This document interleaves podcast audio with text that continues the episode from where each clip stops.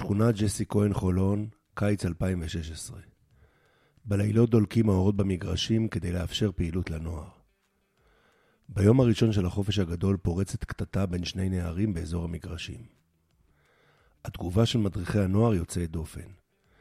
במשך מחצית מחופשת הקיץ, המגרשים ננעלים. צוות המדריכים יושב מחוץ למגרשים שעדיין מוארים בלילות, ומשוחח עם הנוער, אבל אף אחד לא מורשה להיכנס, למרות כל התלונות של הילדים וההורים.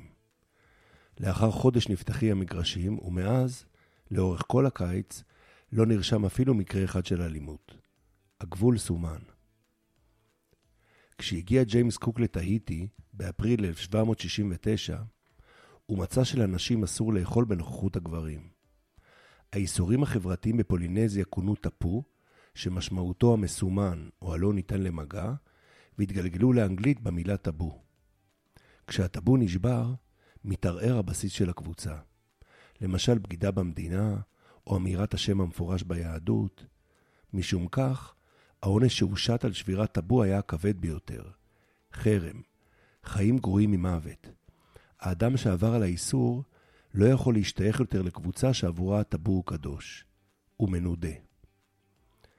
אין טאבו אחד שמשותף לכלל החברות האנושיות, אם כי גילוי עריות הוא הקרוב ביותר לכך, אבל ישנם איסורי טאבו לעמים, למדינות וגם לחברות מסחריות.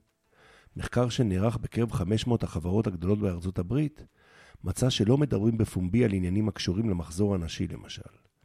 גם שאלות חודרניות על שכר אישי הם טאבו. ובכלל, כמי שמודד לכידות בארגונים, תמיד מפתיע אותי לגלות בכמה מהם מתקיימים איסורי טאבו לא מדוברים. מניתוח התגובות של המתנגדים לשינויים במערכת המשפט, נראה שבעבור חלקם מדובר בשבירת טאבו של מדינת ישראל כדמוקרטיה, ולפיכך מצדיק כל תגובה שאיננה אלימה.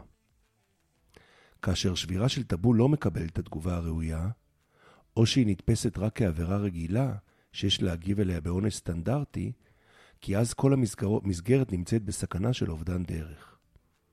במשפחה, שבירת הטאבו תיעשה לרוב על ידי הכבשה השחורה, שהוא בדרך כלל, כפי שיספר לכם כל מטפל מנוסה, הילד הרגיש של המשפחה, שלוקח את הבעיה הלא מדוברת של המשפחה על עצמו, והדפוס שנראה אצלו יתבטא בצורה אחרת גם אצל האחים המוצלחים.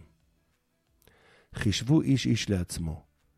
על מה תהיו מוכנים לעצור כל פעילות במסגרת שלכם? במשפחה, בחברה העסקית, לפחות לשבוע-שבועיים, למרות כל האילוצים והמחויבויות והדדליינים.